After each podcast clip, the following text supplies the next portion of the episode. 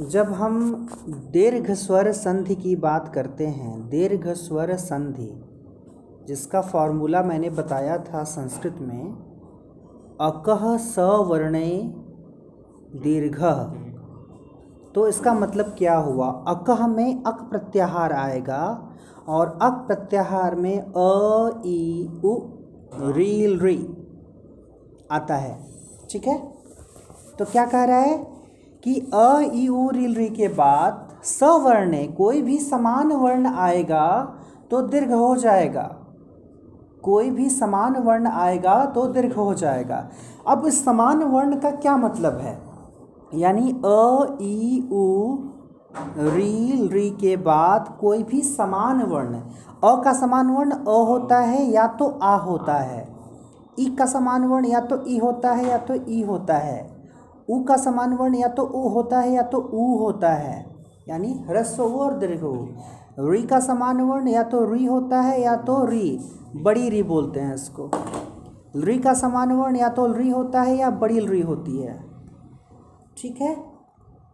तो अक के बाद कोई भी समान वर्ण आए तो क्या हो जाता है? उसका दीर्घ हो जाता है।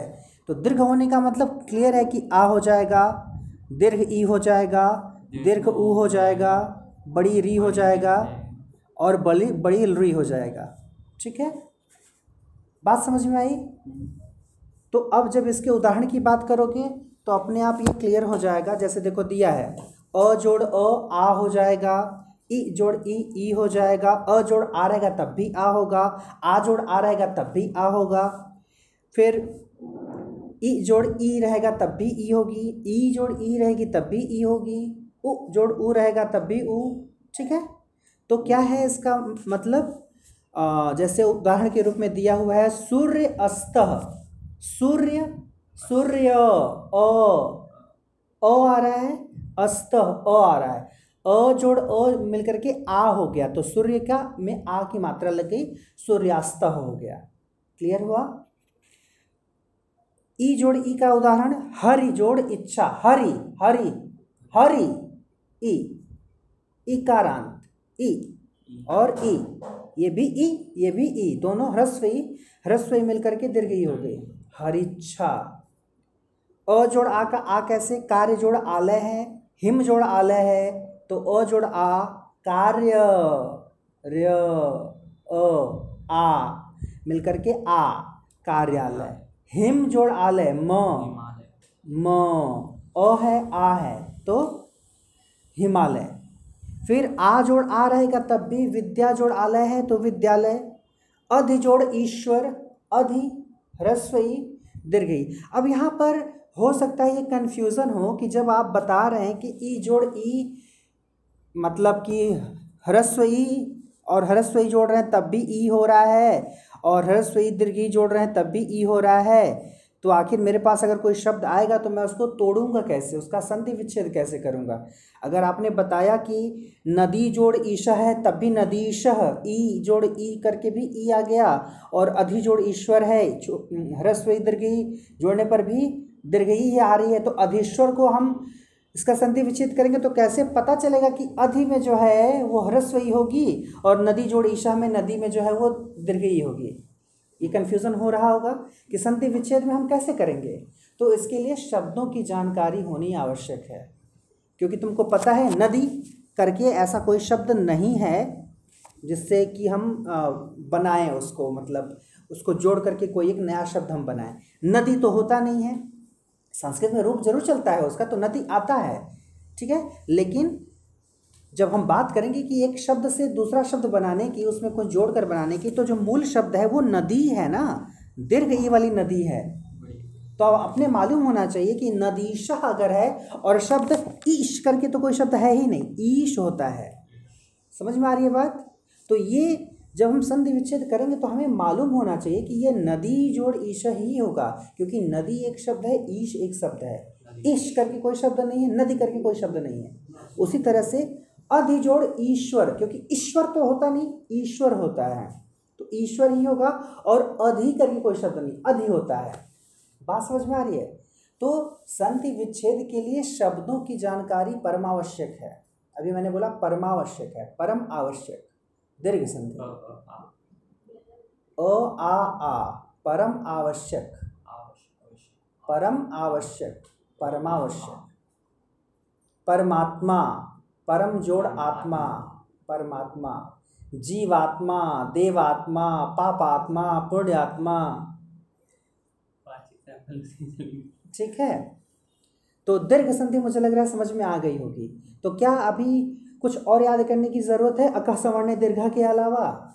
अक के बाद कोई सामान्य वर्ण आय दीर्घ हो जाएगा। काम खत्म हो गया। उदाहरण, और उ जोड़ उ का दिया है, भान जोड़ उदय, उ जोड़ उ उ हो गया। भानु जोड़ उदय भानुदय हो गया। फिर री जोड़ री तो ये पितृणम। पितृणम, ये पितृणम में जो री होगा ना, ये बड़ी री होगा, केवल ऐसे नहीं होगा, उसमें कुछ बड़ी री बनाएँगे उसमें। देखना एग्जैक्टली कि बुक में कैसे दिया हुआ है, ठीक है? जब हम वृद्ध संधि की करते हैं ना तो वृद्ध संधि, पहली बात तो ऐसे लिखना सीख लो। ठीक है? हाँ। तो वृद्ध संधि के लिए जो फॉर्मूला होता है, वृद्धिराज होता है ना, वृद्धिराज यानी एच में वृद्धि हो जाती है। तो एच में वृद्धि होने का मतलब क्या है? अब आई उड़ रील रिक पढ़ोगे, आई उड़ रील रिक ए ओंग ए औच तो एच में वृद्धि का मतलब ए ओ ए ओ, ये तुमको याद दिलाएगा। ठीक है? एच प्रत्याहार का मतलब ए ओ ए ओ। तो एच में वृद्धि हो जाती है। एच में वृद्धि होने का मतलब ये है कि ए ए रहे तब भी ए होगा। ओ औ रहे तो भी अ होगा। बस यही तो याद रखना है। वृद्धि हो जाती है यानी बड़ा वाला। हो जाता है। अंतर बस इतना ही है दीर्घ संधि से कि दीर्घ संधि में अक प्रत्याहार था अ ई उ रिल था। उसका बड़ा वाला हो जा रहा था। यहाँ ए ए ओ अ है तो ए और अ हो जाएगा तो वृद्ध संधि हो जाएगी। लिखा है ना, पूर्व पद के अंत में अ या आ हो तथा उत्तर पद के पूर्व वर्ण ए या ए हो तो दोनों मिलकर ए हो जाते हैं। अ आ के बाद ओ अ आए तो भी अ हो जाता है। तो केवल बात वही है कि अ के बाद आ रहे। तो अ, आ के बाद पूर्व पद का मतलब पहला वाला पद। उत्तर पद का मतलब बाद वाला पद। तो बाद वाला पद की शुरुआत जैसे होती है। तो अ, आ के साथ ए ए में से कुछ भी आएगा तो ए ही होगा। और अ, आ के साथ ओ, अ में से कुछ भी आए तो अ ही होगा। बस यही तो है। क्या दिक्कत है? बात समझ में आ रही है? कुछ और है क्या इसमें? कुछ नहीं है।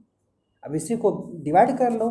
अ जोड़ अ जोड़ ए भी ए हो जाएगा, अ जोड़ ए भी ए हो जाएगा, आ जोड़ ए भी ए होगा, आ जोड़ ए रहेगा तब भी ए होगा, अ जोड़ ओ रहेगा तब भी ओ अ जोड़ ओ रहेगा तब भी ओ आ जोड़ ओ रहेगा तब भी ओ आ जोड़ ओ रहेगा तब भी ओ हो गया वृद्धि संधि। एच में वृद्धि। ए ओ ए ओ बस ये याद रखना है कि पूर्व पद में ओ आ होता है। ओ आ में से कुछ भी रहेगा। अब उदाहरण देख लो।